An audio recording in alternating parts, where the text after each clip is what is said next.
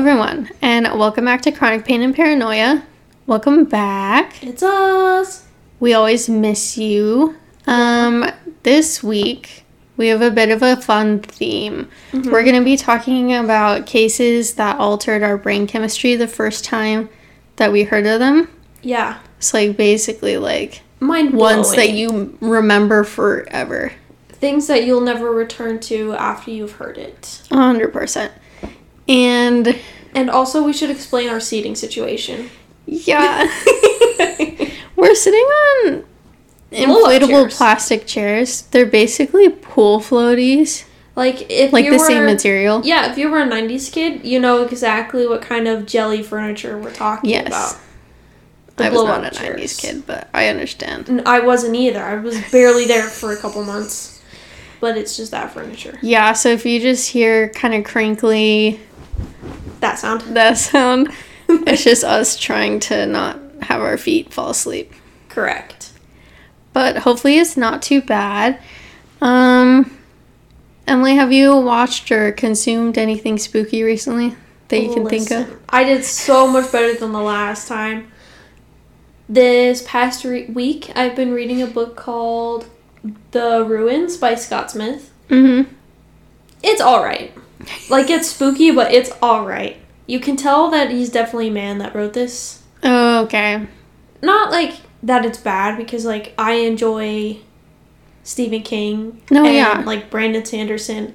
But, like, mm-hmm. when it's just, like, There's a difference where it's a book written that happens to be written by a man, and when you're reading something and you're like, this was written by a man, yeah. there's a difference. like I want to finish it because like I have to finish it because I have to finish it before I start another one. That's what I told myself. Mhm. Little did I know I would not be super intrigued. Like I have a couple, like maybe eighty pages left, which is like nothing to me. Yeah, for sure. I just don't want to. Yeah, I That's how you know it's a bad book. I'm just like, eh. Yeah. Because normally I could consume a horror book in like a day. Yeah. And For this one sure. I'm just like, meh. It's about like these group of like college kids. Or recently out of college. I'm not sure. They go to like Mexico and they stumble upon something horrible at the ruins. Of course. And you're just like, meh. And then of course I had to read the last page. Because I was like, well, the inevitable will happen. Like, if I'm gonna suffer through this book, I might as well know what happens. Basically. Like I knew what happens because like it's predictable. Oh, I hate that. So I was like, That's well, annoying. I want to see if I'm correct, and I was correct, so that's even worse. But now I'm just need to figure out from point A to point B. For sure. Yeah. So that's what I've been up to. What spooky things have you consumed? Um, the only thing I can think of really is uh, me and Chris just watched World War Z. Mm-hmm. It was his first time seeing it for whatever reason. I've seen it like a few times, but I forgot how good it is. It's like a good especially movie. for when it came out. I feel like a lot of bad movies came out around that time, and it could have it, like- easily been bad. 2012 ish. It was around there for sure.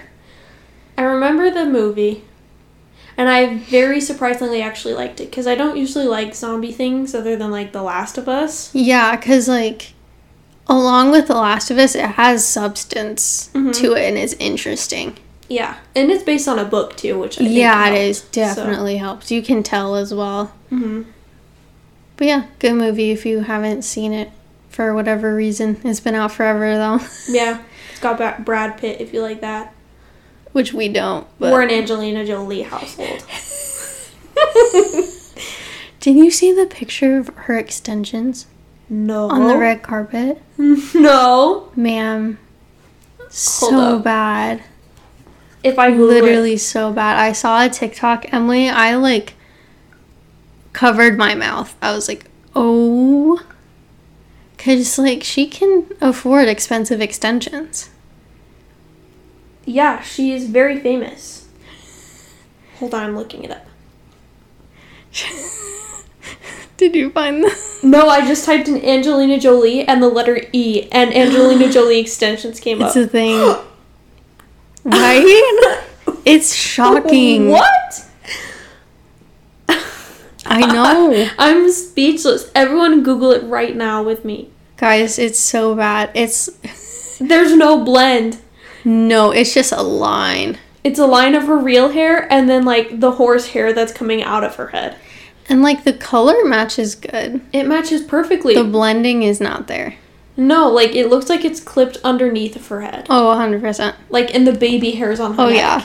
It looks like it's one of those headband ones. Yeah. hmm Ew. Anyway, sorry. I keep thinking about that because it's haunting me. Now it's haunting all of you. Yeah. Anyway, Emily, how would you rate your pain today? Today, I feel like a shish kebab, but specifically the mushroom on a shish kebab. Or like, why is it here? What was the point of it being shish kebabbed? Fair. I don't like mushrooms. I like them occasionally, but not on a shish kebab.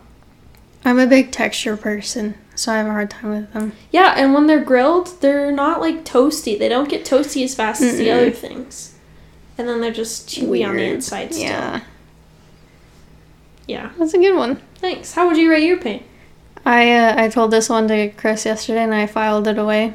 Um, I saw this TikTok where this guy, he had a cellmate in prison who was like 18, and he was in for killing both of his parents. Oh. And the mo of killing his dad, he stabbed him in the stomach with a pitchfork, like a decoration pitchfork. And that's how I feel. He just pulled it off the wall. Yeah. Oh my. No, I feel like I got stabbed by a pitchfork Yeah. in the stomach. yeah. I get that. It didn't kill him right away though, so then I think he like hit him over the head or something, and then he shot his mom like a day later. A day later? He What like oh, she- left and then he like came back. what was she doing for the day? Probably calling the police and stuff. Okay, I hope so. I'm like, was she just waiting around or? No, yeah, and this kid was like really high on hallucinogenics. Oh no. So when he was telling this guy, he was just like very calm because he, at the time, was just strung out and like Yikes. just wasn't thinking straight. Which that's not an excuse. And like No. he's like, no, yeah, I'm gonna be in here forever, and that's fine. I killed my parents. At least he accepts it. No, yeah. Anyway, Okay, moving on. very detailed. Let's get started. This podcast contains sensitive material such as violence, murder, paranormal activity, and other adult topics, so listener discretion is advised. While we do research all of our episodes, we are just two Emilys with a microphone and a passion for all things spooky. Take it with a grain of salt. All of our sources will be in the show notes.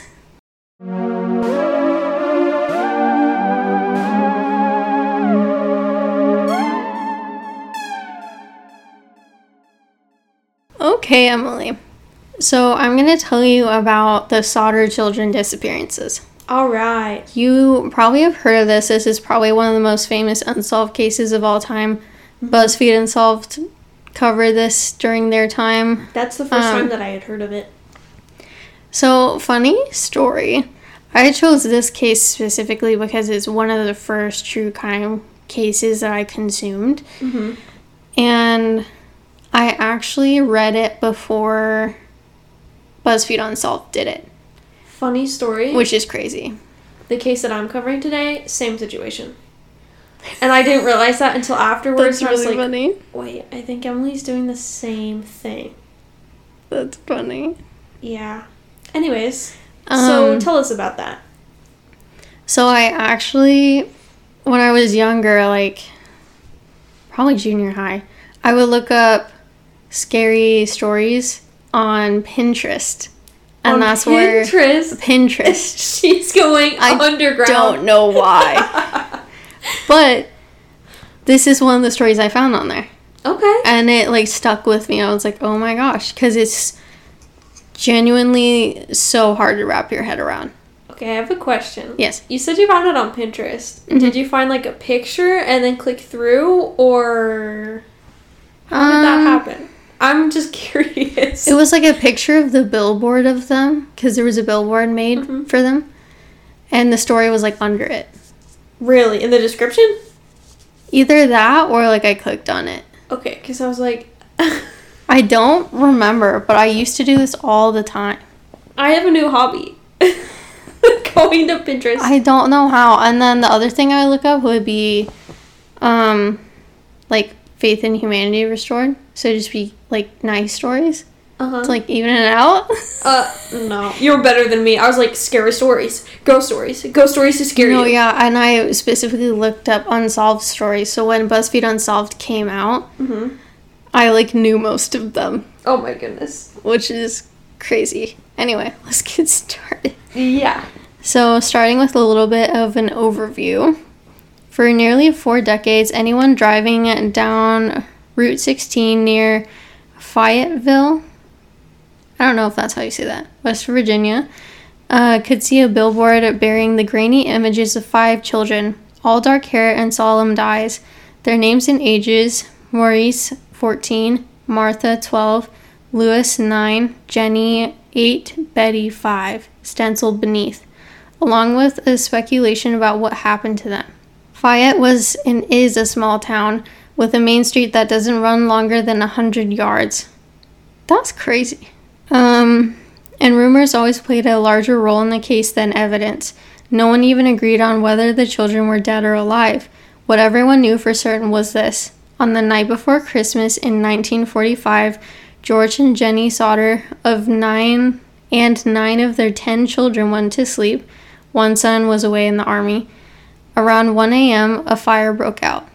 George and Jenny and four of their children escaped, but the other five were never seen again. Spooky. Right? George had tried to save them, breaking a window to re enter the house, slicing a swath of skin from his arm. He could. a swath. I'm reading from our article, by the way. Okay. Well, yeah. So that's why the word choice is the way it is. A swath. Um, How a swath of skin? Yeah, like a thick, thick piece. I don't That's really gross. I'm so sorry. Um, just. he could see nothing. I'm just trying to picture it.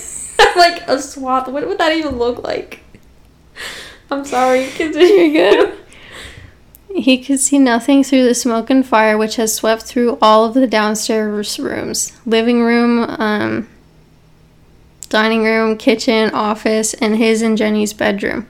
He took frantic stock of what he knew.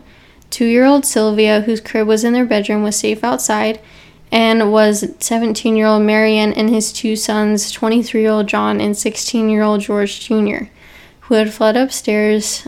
Um, who had fled the upstairs bedroom they shared, uh, singeing their hair on the way out. That's scary. That's hot. He figured Maurice, Martha, Lewis, Jenny, and Betty still had to be up there, cowering in two bedrooms on either end of the hallway, separated by a staircase that was now engulfed in flames. He raced back outside, hoping to reach them through the upstairs windows, but the ladder he always kept propped up against the house was strangely missing. Bum bum bum. An idea struck. He would drive one of their two coal trucks up to the house and climb atop it to reach the windows. But even though they'd functioned perfectly the day before, neither would start now. This is when it's Extra starting to get weird. spooky. Mhm. I remember the case, but I don't remember the details. Like I know I'd heard it before. For sure, yeah. Um, he ransacked his mind for another option. He tried to scoop water from a rain barrel, but found it frozen solid. This is Christmas Eve in Yeah. West Virginia, so. Yep, frozen solid.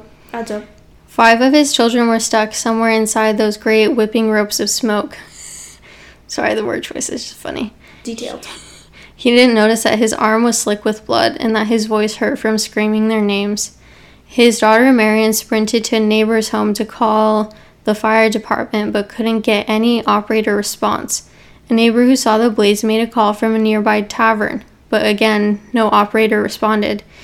Exasperated, the neighbor drove into town and tracked down Fire Chief F.J. Morris, who initiated um, Fayette's version of a fire alarm, a phone tree system whereby one firefighter phoned another, who phoned another. That's crazy. The fire department was only two and a half miles away, but the crew didn't arrive until 8 a.m., by which point the Sodder's home had been reduced to a smoking pile of ash. And where were they? The fire started at 1 a.m. Yeah. And where were they for those seven hours? Sleeping. Yeah, no. It's ridiculous. walking down the streets with two trash can lids just banging everything. Someone Oh, yeah. get your ladders out. There's gotta be someone Like- with a ladder. The old vine that's like, I'm not getting any sleep because of y'all. Yeah, that's You're exactly what I'm getting thinking of. s- She's baking Don't get no pans. sleep because of me. Yeah, I am that lady. Yeah. I love her. If my house were on fire, yeah. Seriously. So George and Janine assume that. I keep changing her name. I didn't I say notice. Jenny or Janine. It looks like both. Um, with the J. yeah, it's G E A N N I E. I'm dyslexic. I didn't. Know. Okay, I'm sorry. words. That was rude of me. No, you're good. I was just like, uh, tried to compute, but nothing. So they assumed that their five children were dead, but a brief search of the grounds on Christmas Day. So sorry. But a brief search of the grounds on Christmas Day turned up no trace of remains. Chief Morris suggested that the blaze had been hot enough to completely cremate the bodies.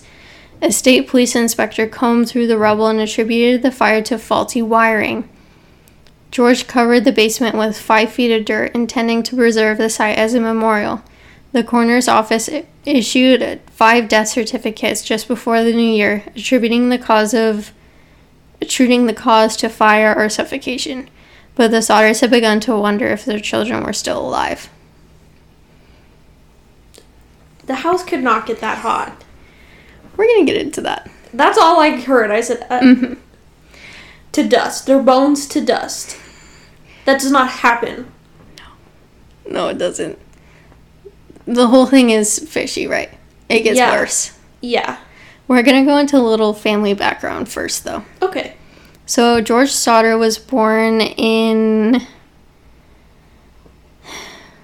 He was born in Tula, Sar- Sardinia.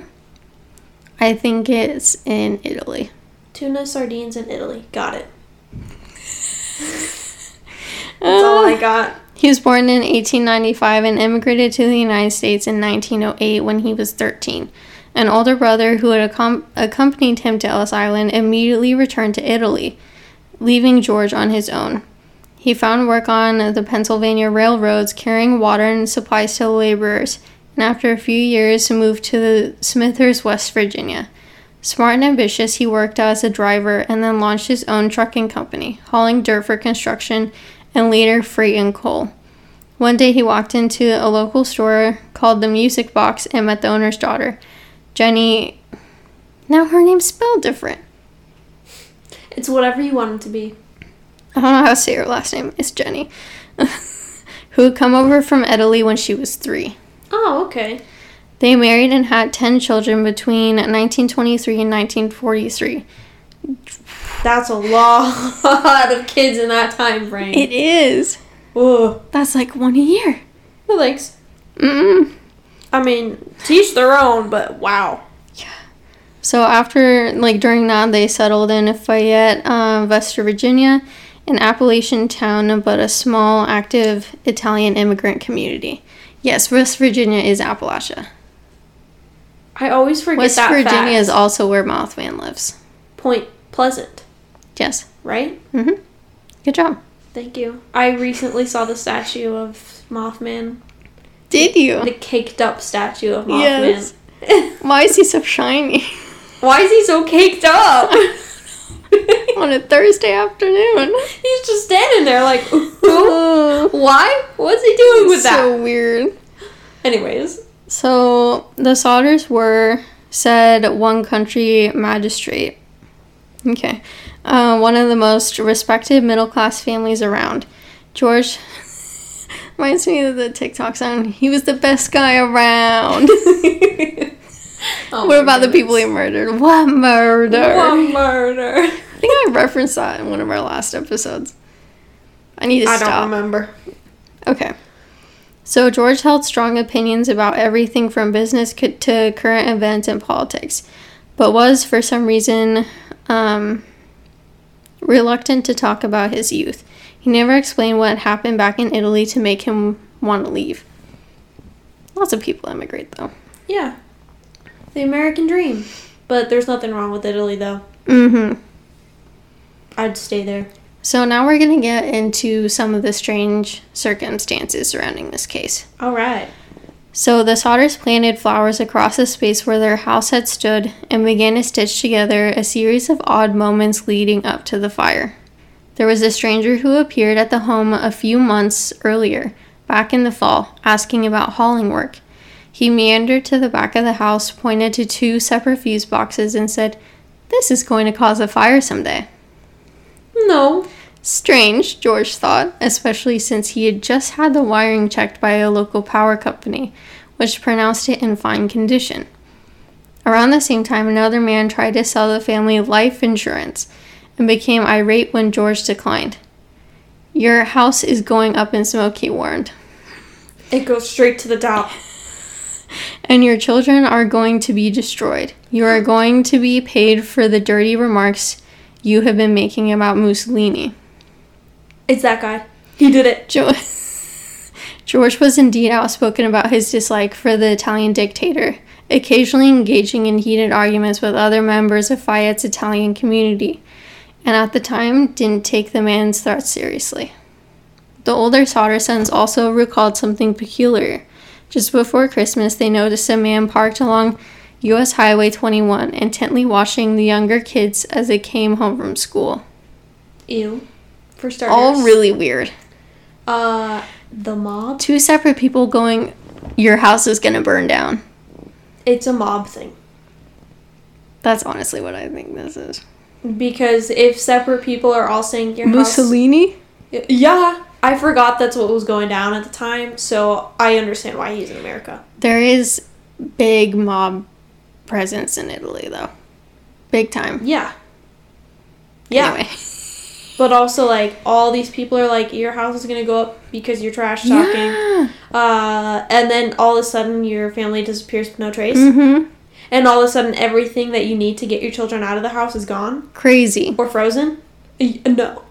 It gets worse. Yeah, keep going. So around 12:30 Christmas morning after the children had opened a few presents and everyone had gone to sleep, a shrill ring of the telephone broke the quiet. Jenny rushed to answer it. An unfamiliar female voice asked asked for an unfamiliar name. There was um ruckus laughter and glasses clanging in the background. Jenny said you have the wrong number and hung up. Tiptoeing back to bed, she noticed all of the downstairs lights were still on and the curtains were open. The front door was unlocked. She saw Marion asleep on the sofa in the living room and assumed that the other kids were upstairs in bed. She um she turned out the lights, closed the curtains, and locked the door and returned to her room. She just began to doze when she heard one sharp, loud bang on the roof and then a rolling noise. Uh, An hour later, she was roused once again, this time by heavy smoke curling into her room. Weird, right? Clank, that's not Santa Claus. Clank and then a roll. Mm hmm. What's rolling, though? So she couldn't understand how five children could perish in a fire and leave no bones, no flesh, nothing. She conducted a private experiment burning animal bones, chicken bones, beef bones, and pork chop bones to see if the fire consumed them. Each time she was left with a heap of charred bones. She knew that the remnants of various household appliances had been found in the burned out basement, still identifiable. An employee at the cre- crematorium informed her that bones remain after the bodies are burned for two hours at 2000 degrees. Yeah.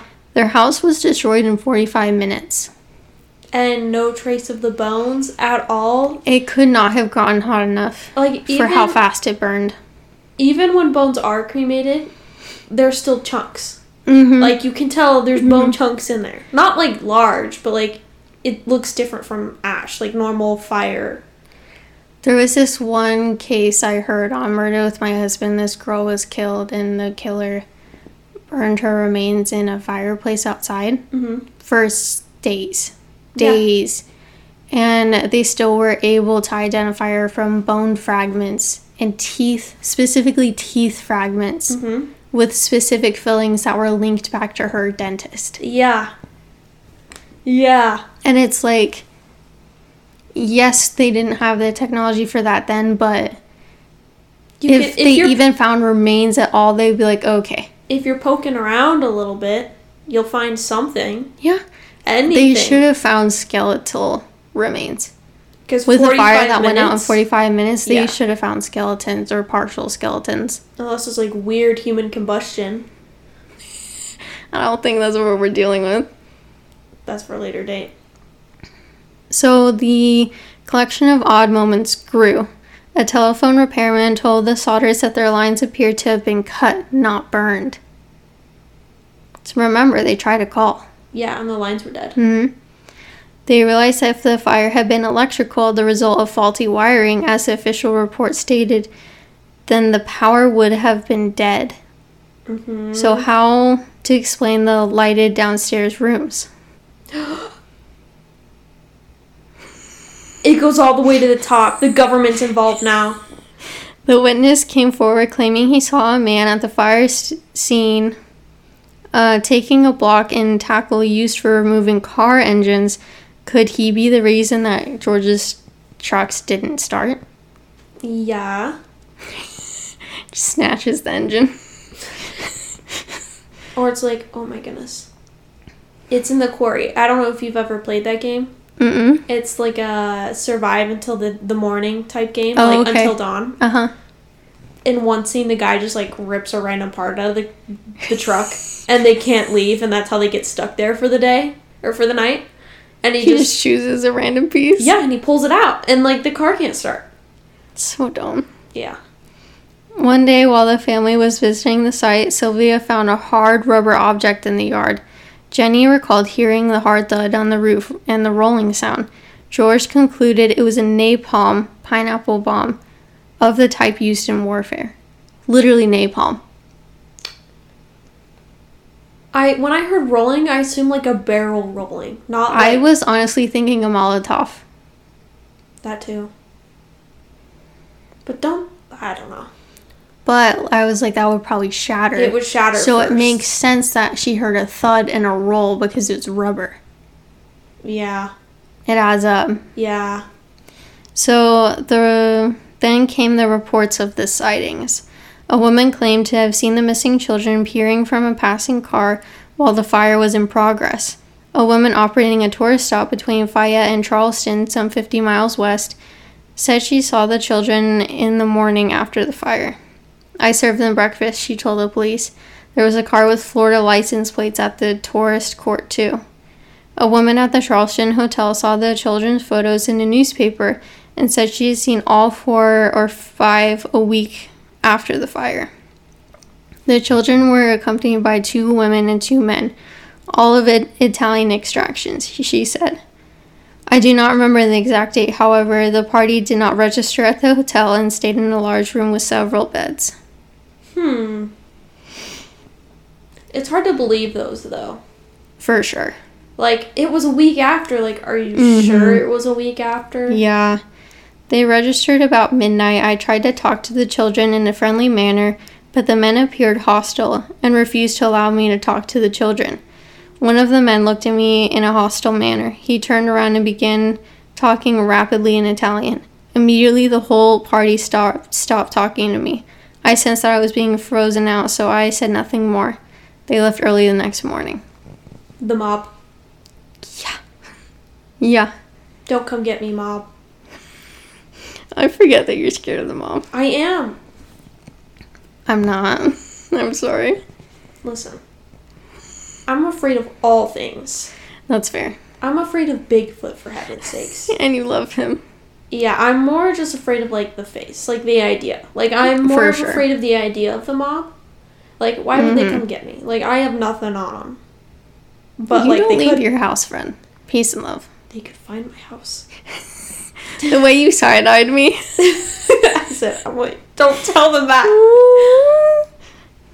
In 1947, George and Jenny sent a letter about the case to the Federal Bureau of Investigation and received a reply from J. Edgar Hoover. Although I would like to be of. The J. Edgar Hoover? I guess. That's what their building is named after. That's the person the FBI building is named for.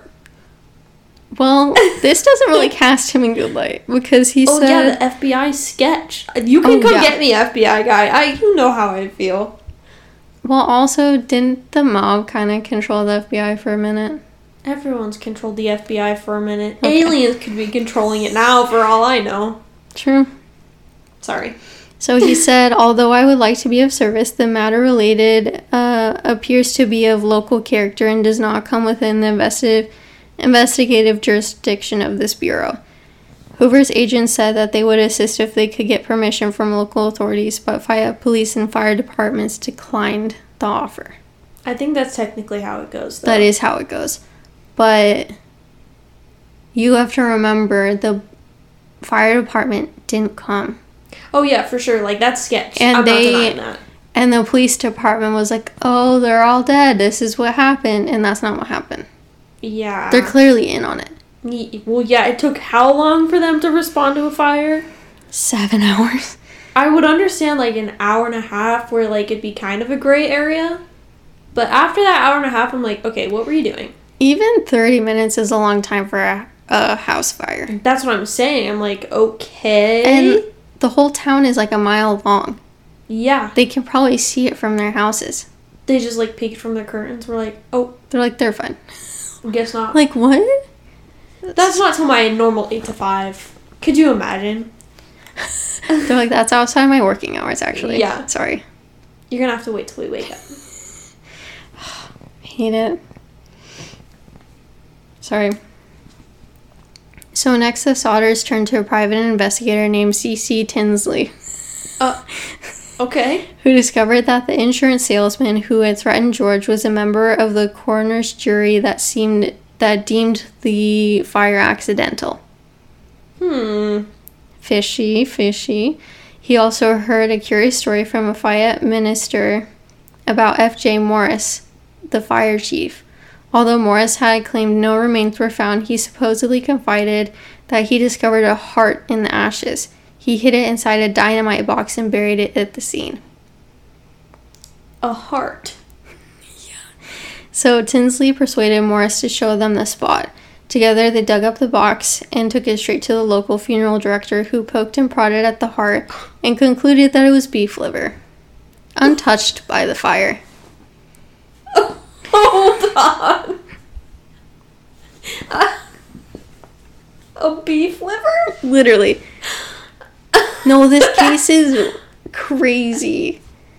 Wait. wha- Beef liver? They They they, look give, like two very different things. they give reasoning why he does this. Okay.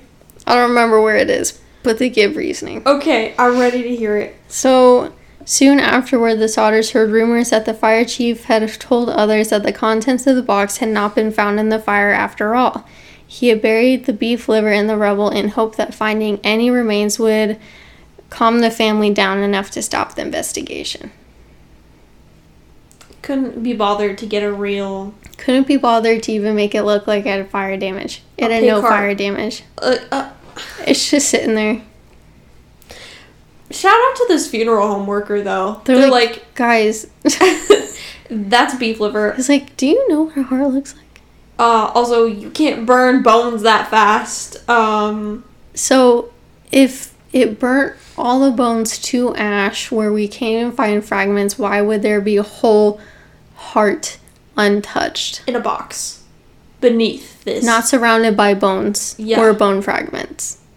In a box. what? He's stupid. And a fire that was singeing arm hair. Criminals make me so mad, but stupid criminals even make me more mad because I'm like, at least try.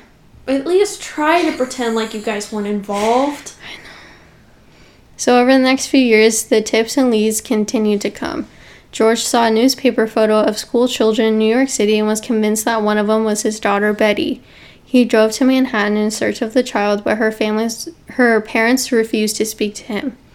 In August of 1949, the Sodders decided to mount a new search at the fire scene and brought in a Washington D.C. paleontologist, pathologist, not paleontologist, pathologist It's all good. named Oscar B. Hunter. The excavation was thorough, uncovering several small objects damaged coins, a partly burned dictionary, and several shards of vertebrae. Hunter sent the bones to the Smithsonian Institution, which um, issued the following report. The human bones consist of four lumbar vertebrae belonging to one individual. Since the transfer transverse recesses are fused, the age of this individual at death would have been 16 to 17 years. The top limit of age should be about 22, since the centra, which would normally fuse at 23, are still unfused. On this basis, the bones should the bones show greater skeletal ma- maturation than one would expect from a 14-year-old boy, the oldest missing Sodder child. Gotcha. It is, however, possible, although not probable, for a boy of 14 and a half years old to show 16 to 17 year old maturation. But also, those were the only bones they found, right? Mm-hmm. So the vertebrae showed no evidence that they had been exposed to fire, the report said. Uh, and it is very strange that no other bones were found in the allegedly careful excavation of the basement of the house. Noting that the house reportedly burned for only about a half an hour or so, it said that one would expect to find the full skeletons of five children rather than only four vertebrae. Mm-hmm. The bones, the report concluded, were most likely in the supply of dirt that George used to fill the basement to create the memorial for his children. Hmm. Which is also creepy. Yeah. Ugh. But they could have been really old. Yeah. But still. Yeah. Wild. There's just bones chilling. That's why I say anywhere could be haunted. You never know. It was the 1940s. Things were going down in the 1940s. Yeah. So the Smithsonian report prompted two hearings at the Capitol in Charleston, after which Governor Okey L. Patteson and State Police Superintendent W.E. Burchett told the Sodders that their search was hopeless and declared the case closed. Right? It didn't even say unsolved. It's just a cold case. No. They're like, closed. stop. You're done. Yeah. Excuse me? So mean. Those are five kids. The oldest being 14 and a half. The youngest being five. Absolutely not. That's heartless. Absolutely not. So, undeterred, George and Jenny erected the billboard along Route 16 and passed out flyers offering a $5,000 reward for information leading to the recovery of their children. They soon increased the amount to $10,000. A letter arrived from a woman in St. Louis saying the oldest girl, Martha, was in a convent there. Another tip came from Texas, where a patron at a bar overheard the incriminating conversation about a long ago Christmas Eve fire in West Virginia. Someone in Florida claimed that the children were staying with a distant relative of Jenny's. George traveled the country to investigate each lead, always returning home without answers. Aw. It's really That's sad. That's so sad. In 1968, more than 20 years after the fire, Jenny went to get the mail and found an envelope, envelope addressed only to her. It was postmarked in Kentucky but had no return address. Inside was a photo of a man in his mid 20s. On the flip side, a cryptic handwritten note read Louis Sodder, I love brother Frankie. Illy Boys. A90132 or 35. Hmm.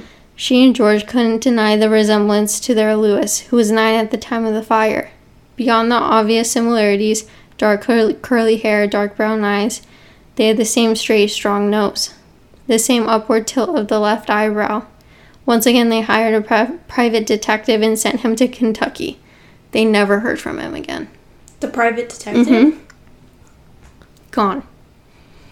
I'm speechless. Mob. Yeah. So the Sodders feared that if they published the letter, their name of the town on the postmark, that they might harm their son. Instead, they amended the billboard to include the update. um, sorry. They amended the billboard to include the updated image of Lewis and hung an enlarged version over the fireplace. Time is running out for us, George said in an interview, but we only want to know if they did die in the fire, we want to be convinced. Otherwise, we want to know what happened to them. Which, fair. He's Yeah. like, if they're dead, we just want to know. Yeah. Just tell us. If they're dead, they're dead. So he died a year later in 1968, still hoping for a break in the case. Jenny erected a fence around the property and began adding rooms to her home, building layer after layer between her and the outside. Since the fire had worn black since the fire she had worn black exclusively as a sign of mourning and continued to do so until her own death in 1989. The board finally came down. Her children and grandchildren continued the investigation and came up with theories of their own. The local mafia had tried to recruit him and he declined. Meaning George, the dad. Yeah. They had tried to extort money from him and he refused. The children were kidnapped by someone and they knew. Someone who burst into the unlocked front door told them about the fire and offered to take them somewhere safe. They might not have survived the night if they have, and if they've lived for decades. If it really was Lewis in the photograph, they failed to contact their parents only because they wanted to protect them. So these are the different theories either yeah. like the mob, someone kidnapped them, you know. Yeah. Or the mob kidnapped them. that that's my bet. Same. So the youngest and last surviving Sodder child, Sylvia, is now 69. She doesn't believe her siblings perished in the fire. When time permits, she visits uh, crime, crime sleuthing websites and engages with people who are still interested in her family's mystery. Her very first memories of that are of that night in 1945 when she was two years old. She will never forget the sight of her father bleeding or the terrible symphony of everyone's screams. Aww. And she is no longer and she is no closer to understanding why. This article was written in 2012 and she has since passed in 2021. Mm. Sad. Yeah, and that's all we know. That's crazy. I think it was the mob. Definitely. I don't know why, but for sure. They could have easily trafficked the kids, which that's what this is. But yeah, it's really sad. It's really scary. Mm-hmm. I just think because of the mass cover up with local law enforcement and not so local law enforcement, it had to be organized crime. Yeah, because that's sketch. It's just crazy that we still don't know. And it was five kids. Mm-hmm. This is uh, Future Emily coming in to let you guys know that we did not have a good segue, so it's just gonna go straight into my story. Thank you. Okay. So Emily, I'm gonna tell you about the Villisca axe murders. Okay. Uh, immediately, it did not come to mind. You were there for that whole adventure. Yeah, I think we both had a hard time with this episode, if we're gonna be honest with you guys. Which uh, we are. Because the idea was really fun. Like, we've listened to a lot of crazy, weird yeah. cases, but I've also been taking in true crime. True crime. I have an M to there. Uh, for who knows how long. For sure. So like ones that come to mind are super popular or mm-hmm. Criminal Mind episodes. Yeah. Bones came yeah. to mind a lot because I loved watching Bones as a child. One for me that I thought of immediately would have been really good for the theme mm-hmm. but just way too dark for the subject matter that we usually cover. Like, it would have been bad. Yeah. It's a super interesting case, and like, it is a survivor case, which makes it really special. Mm-hmm. But mine yeah. was also survivor case too. I actually was listening to it. I listened to it to the first time because everyone was like, "Don't listen to it; it's too dark, too scary." Mm-hmm. And then last podcast on the left covered it. Oh, okay. And so I listened to it while I was working at Undisclosed Bakery in the morning by myself. Oh no! The same day you were like, "Emily, I heard a scream," and I said, "Absolutely not." that day. Okay, backstory: Emily comes in one time early morning undisclosed bakery. Because I know I have been there, and then I let you in, and I locked the door behind you immediately. Okay, then maybe it was a different time. Like, but I hit way, your heels on the way in because I was closing the door so fast. Yeah, it must have been a different day then because okay. I was by myself and then you oh, came okay. In. But Emily, yeah, Emily had heard the scream. She came in by herself a little earlier than I did. And when I got there, she like I'm like, get in. She's like rushing me. She's like, get through this door, get through this door. And, and like, like, we didn't even really know each other yet. So you no. were like, hello? I was like, Can I help you? she was like, I heard a scream. And then it clicked, and I was like, Tell me everything you know. yeah, it was really weird. It was when I was opening the back door and like I was using the hidden key and everything. Mm-hmm. Hidden in quotations. Yeah. And I heard this blood curdling scream. It was a mix of a woman's scream and the Aztec death whistle sound, if you know what that is. Just like mm-hmm. unnatural, like made my hair stand up. And I was like, I'm gonna die. And mm-hmm. I like, I had to wait like a good 30 minutes for you. I, I don't know how. I would have called. Too bad we weren't like besties already then. I was shaking in my boots. And then I was like, "You what?" And so I was like making the dough, like just like looking out the we window. We both were shifty the whole time. it was It's- terrible. Ugh. And then after that, you would show me scary things at five o'clock in the morning. Yeah, I showed you the Indonesian hopping corpse ghost. Yeah. And from then on, besties. Besties. besties. all it takes. It's all it takes. Uh, anyways, so the Villisca axe murders. I landed on this one because I remember, like, back in the day, just seeing photos. Like, one of your first crime scene photos. You can never. Oh, you always remember your first crime scene photos. yeah. I think I remember seeing that on Pinterest. right? These axe murder photos. I literally. don't know if it was this specifically, but it was tied to this because you know how the internet is. Mhm. So does it look like it's kind of in a barn? Yeah. Yes, I've seen it. I don't think I it's saw it on attached to this one, but I remember the photos being attached to this Yes. one, which is why I was like, Uh huh. oh, okay. Yeah. Okay, yeah, so we were there. You were just on Pinterest for some weird reason, and I, I was just straight up Googling. I think it's because it was the only thing I was allowed to have. I would just Google. Because I sorry, was Mom, like if you're listening to 11. this. Anyway, it wasn't anything bad. It just, just crime scene photos. Yikes. That okay, probably it was did pretty something bad. to us. like I said, my brain chemistry changed. I'm gonna get That's the into whole this point of this. Yeah. Uh, so this article I'm reading from, this one specifically, is from iowacoldcases.org. Dot .org, they're official. Um, the case summary was compiled by Jody Ewing? Ewing? Anyways. So sometime around midnight between Sunday, June 9th and Monday, June 10th, 1912, a person or persons entered a modest house in Viscala, I- yeah, Viscala, Iowa. I said that right, right? Mhm. Um, and bludgeoned to death eight people sleeping there. Good. I'm sorry, the break was just way too. No, it's okay. Ugh. Including two adults and six six children aged five through twelve. The killings became known as the Viscala Axe murders and are easily most notorious murders in Iowa history.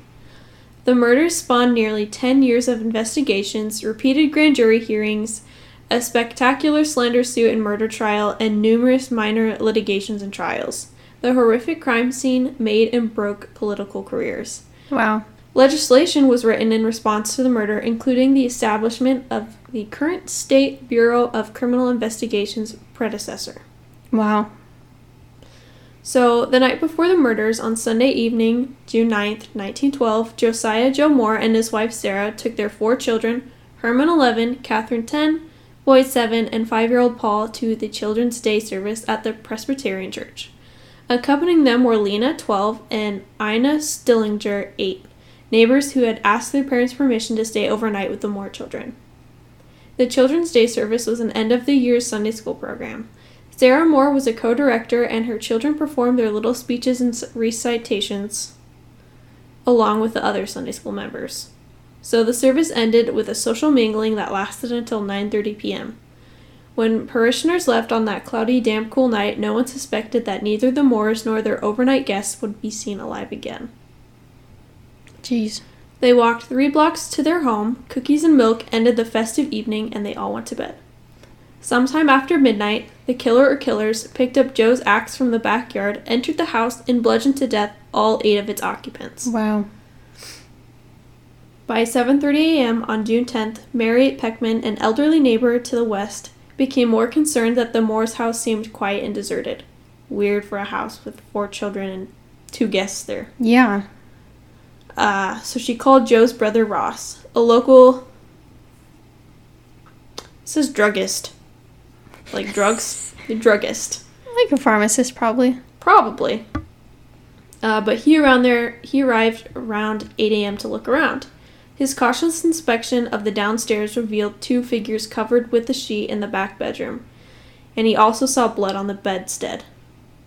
Ross stepped back away from the crime scene and called Joe's hardware store, telling employee Ed Selly to fetch Marshal Henry Hank Horton because something terrible had happened.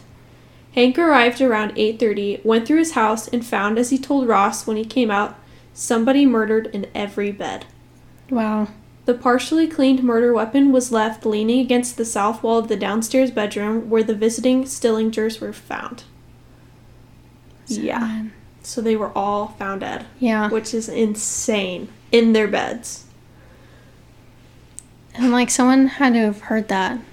Mm-hmm. And they were all still in their beds. Yep. Every single one of them. That's not a clean. It's hard to kill someone with an axe. yeah. We've gone through Lizzie Borden. It's hard to kill someone with an axe. Like you're gonna hear it, people are gonna scream. You don't die instantly. Really gruesome, I know. But it's weird that they were still all in their beds. Like they didn't get up and run. Well, yeah. Or go up and see what was going on. That doesn't make sense. I think they believe that the parents were killed first. No one knows exactly what happened because, like, Yeah. it's weird. They all died. Yeah. Used a weapon that was already at the house. Mm-hmm. even though it gets weird because I think in the court they'd used an axe that they believed one of the killers had bought. So Hmm. it was like they don't have the real axe as evidence. I saw that in Ghost Whoa. Adventures though, so it's kind of sussy, Yeah. but I love Ghost Adventures. So the bizarre murder scene. The killer had added two bizarre touches to the murder scene. The first was a four pound piece of slab bacon leaning against the wall next to the axe. Yeah, What? just a random piece of meat.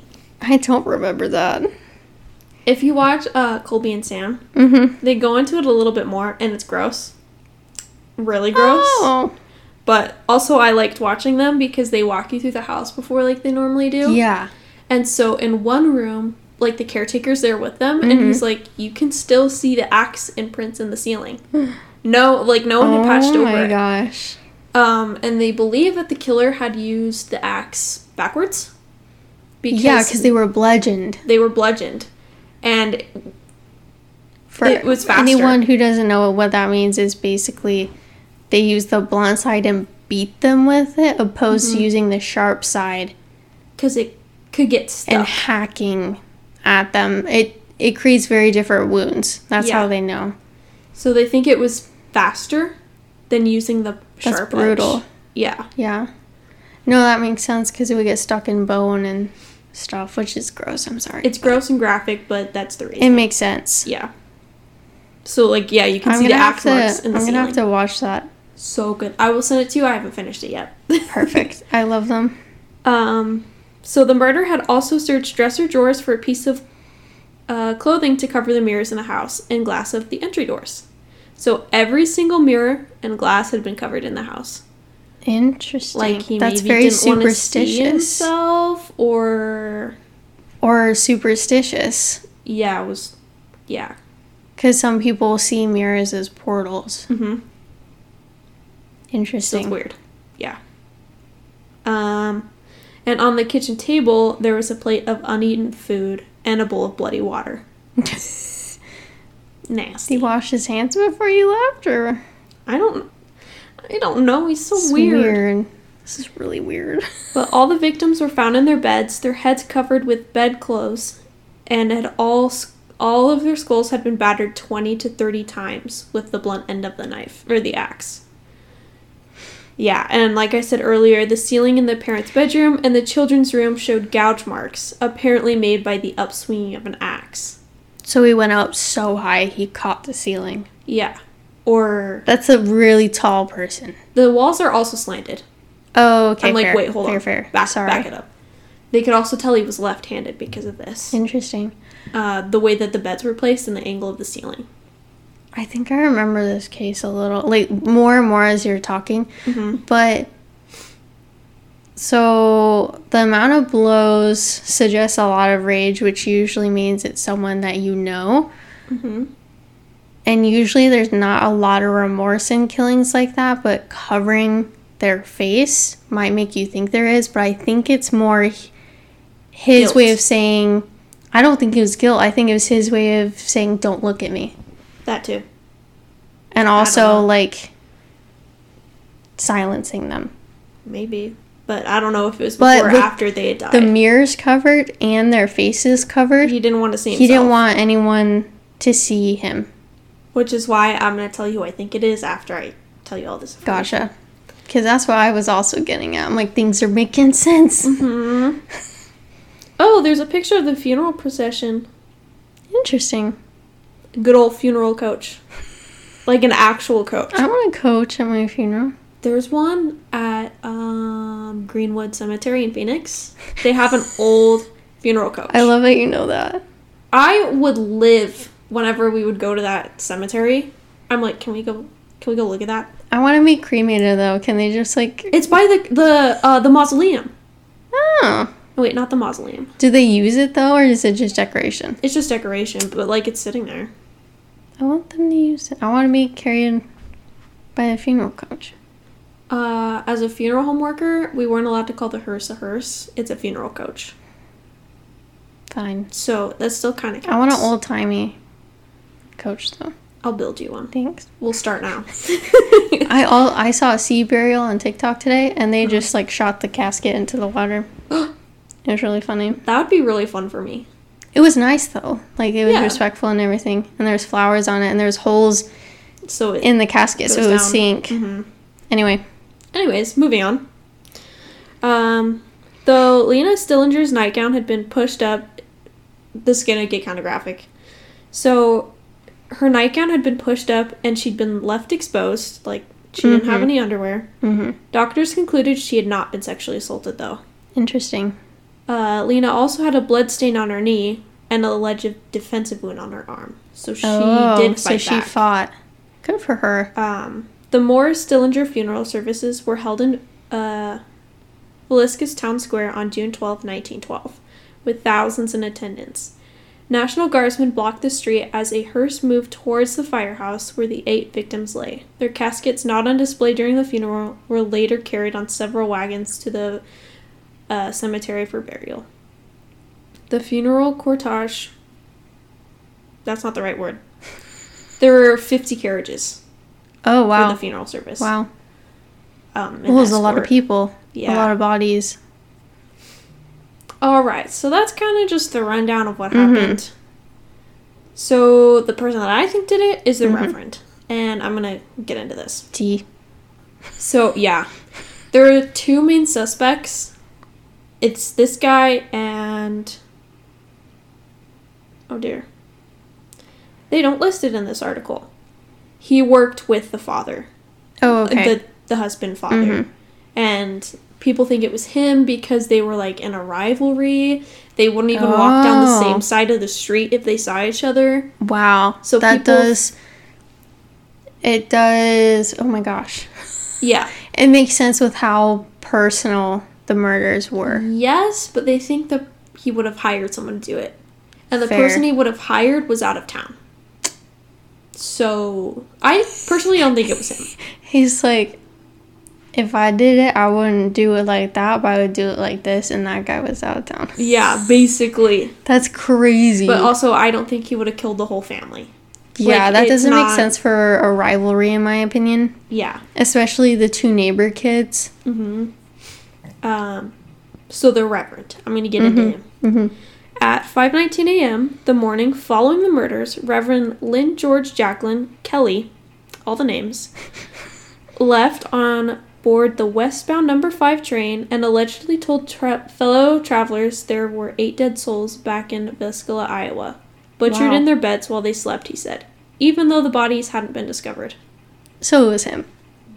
Basically, at 5:19, the morning they died, He said They weren't discovered till like eight, right? Roughly. the afternoon. They were like, it's too quiet over there. Someone go check on them." That's sad. Yeah. So Kelly had arrived in. I cannot say it now that I'm looking at the word. Vis. Viscula. I know what you mean. Okay, you guys know what I mean. I said it right the first time, so if that's how I'm saying it, then we'll continue. I believe in you. I just after looking in, at the word, it means nothing to me. No, yeah. Mm-hmm. Um. So after he'd arrived in town for the first Sunday morning of the murders, and it, he attended the Sunday school performance by the two Stillinger girls before departing early Monday. He returned two weeks later and, posing as a detective, joined a tour of the murder house with a group of investigators. Oh my gosh. Authorities first became interested in Reverend Kelly a few weeks after the murders, after being alerted by recipient, recipients of his rambling letters. Kelly, the son and grandson of English ministers, had suffered a mental breakdown as an adolescent.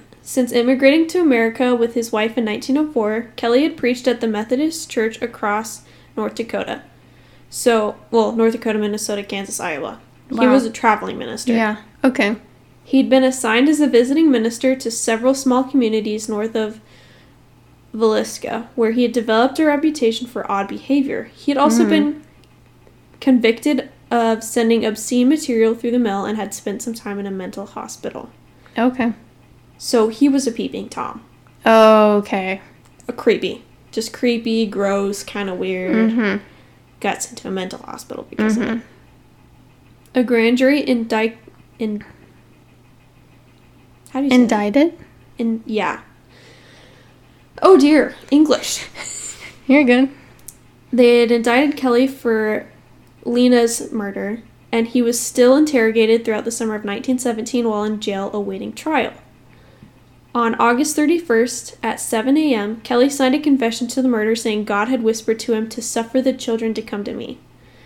Kelly recanted his confession at trial, and his case went to the jury on September 26th. The jury deadlocked 11 to 1 for acquittal. A second jury was immediately impaneled, but acquitted Reverend Kelly in November. No one else has ever been tried for the murders, and the crime remains one of the most horrific unsolved mass murders in American history. So they basically didn't have enough Yeah, to convict him. it's all circumstantial gotcha. because But no one can place him there. so did he have like with what we were saying they didn't want to see him? Mm-hmm. What was up with that? Or he didn't want people to see him? Do He's we a know? reverend. Why would you want to see yourself committing Oh. sin? That's what I thought. Oh, okay. Because I was like, first, I think I'm confusing it with a different axe murderer. No, I know what you're who talking was about. huge. In the barn, and they all didn't have their heads. Yes. Yeah. So I thought I was like, oh, didn't he like have facial deformities or something? But no, that makes sense. hmm That does make sense. And then uh, the guilt is more probable to me now Yeah. because of that he was a reverend. Hmm I see the Interesting. wheels turning. What are you thinking? I so my theory right off the bat when you said that the mom was left exposed but she was not, Not sexually assaulted. It was the 11 year old. the 11 year old. Yeah, I said, hold up. No, Sorry, the mom and dad thought it were was just. the mom. That made it worse for me. And the 11 year old was the visitor. She was the neighbor. Oh my gosh. And he saw the performance. He saw he He scouted out watched the them kids. all walk home together. that could have been the motive traveling. for all of this. hmm Like the start of it, he wanted. Oh my gosh. Yep. But he was acquitted. But from what we know, I don't know if we know, hmm but it seems like he was never convicted of actually sexually abusing somebody No. beyond peeping Tom and everything. I don't think he had the confidence. I don't think he ever touched anyone, but That doesn't mean he's a clean cut guy. I'm just saying I don't think he had the confidence to go through with it. no. And maybe that enraged him Maybe. and he killed the family. but it happened after she died. Because Yeah. her arms were. Okay, graphic. She was pulled down, and her arms were above her head, like she had been dragged down towards the end Oh, of the okay. bed. But she wasn't. She was examined. Nobody touched her, Okay. other than killing her. Okay. That was just my Mm-hmm. theory with that. Yeah. And it was kind of going more along with if he had physical appearances that he was not Oh, comfortable he was short. with, And left-handed. Which was a no-no in the church at the time. Left-handed. Hmm? Girl, People thought it was okay? of the devil. I'm shaking and I don't know why. But only when I flex my thumb. Okay, because I'm like I'm about to tell you about the ghost stories. No, I'm good. okay. I didn't know that they thought it was of the devil. No, yeah. Like people, like teachers, Mm-hmm. they would, if you were left handed as a kid, they would tie your hand to the back of your chair or hit you with rulers to make you stop writing with your left hand because they said it was of the devil. That I did know that they would force you to not be left-handed. I didn't know they thought it was of the devil though. No, yeah. Crazy. hmm Anyways, like I said, I'm going to tell you about the ghost stories because that's what I'm here for. One of my brother's preschool teachers said it was of the devil. and my mom said, he will not be me? coming back. You're crazy. Good for your mom. My brother, by the way, is like 26. This was not that long ago.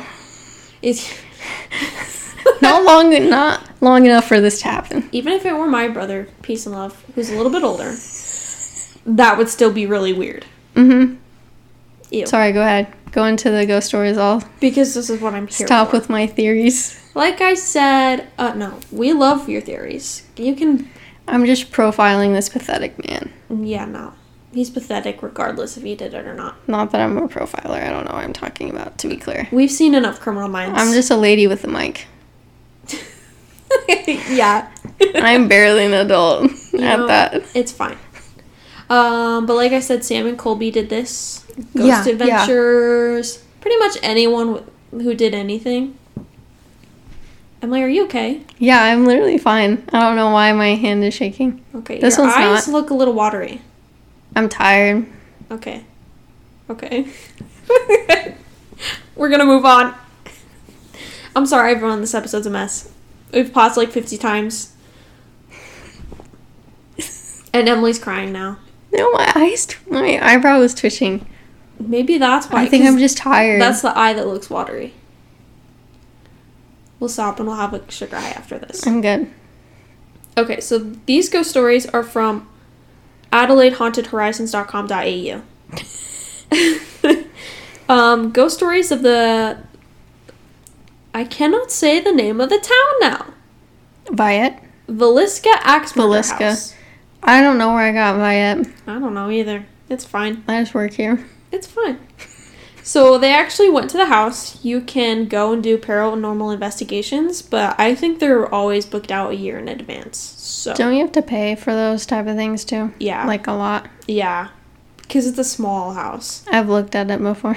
Yeah, Not this specifically, but I Places Sally in general. House. Yeah. Um. So we're just gonna follow them. When we arrived at the house, we were lucky to be hosted by Johnny Houser, a local paranormal investigator who has been working at the house and researching there for over 15 years. His knowledge was not only of the history, but of the ghost stories, and it was vast. The Viscala Axe Murder House has now appeared on numerous TV shows and become a lot more famous, or should that be infamous? I also want to say they don't advertise like their ghost stuff. Interesting. It's all word of mouth. Yeah, they're like we don't pay for marketing. ooh, that's weird. Yeah. We, he began by telling us about the main suspect, Reverend Kelly. Kelly was a self ordained minister who had recently arrived in town. Later on, he confessed. Yada, yada, yada. We already know about that creep. hmm Johnny told of how he had come in several times only to hear footsteps on the floor above him. So he started staying the night and has now done over 400 vid- lone vigils here. Wow. So he goes in and out by himself all the time. hmm He, I think he lives on the grounds, but like in the adjacent building. It's not a very big building, but it's where he stays. So he said that he hadn't been able to find a pattern of when and will it will happen, but believes that the house seems to be just messing with people. Hmm. He would get names, but different ones on each recording. Interesting. Upon checking, however, he would find that the names were those listed as suspects. Wait, hold on. Upon checking, however, he would find that the names were those listed as suspects, which was half the town. It's a small town. Yeah. One would ask, though, if it was messing with investigators or. Um, well, hold on. This is written really weird. One of Johnny's personal experiences that stayed with us for the night was the time that he was in the upstairs children room.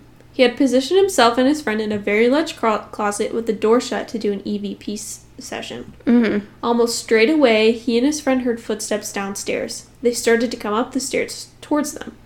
Johnny was convinced someone had broken into the house. Mm-hmm. The heavy footsteps entered the room, so he thought he would scare them by suddenly kicking the door open, expecting to confront an intruder, only to find no one there.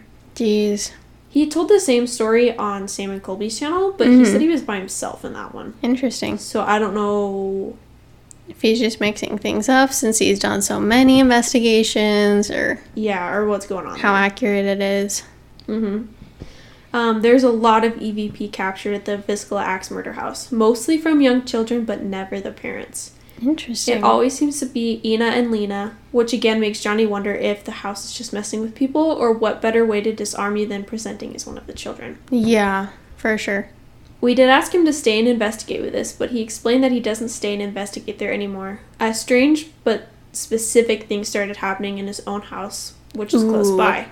His wife, who was a non believer, started experiencing stuff too, so Johnny decided to make his peace with the Viscala Axe murder house and promised not to investigate again. Mm-hmm.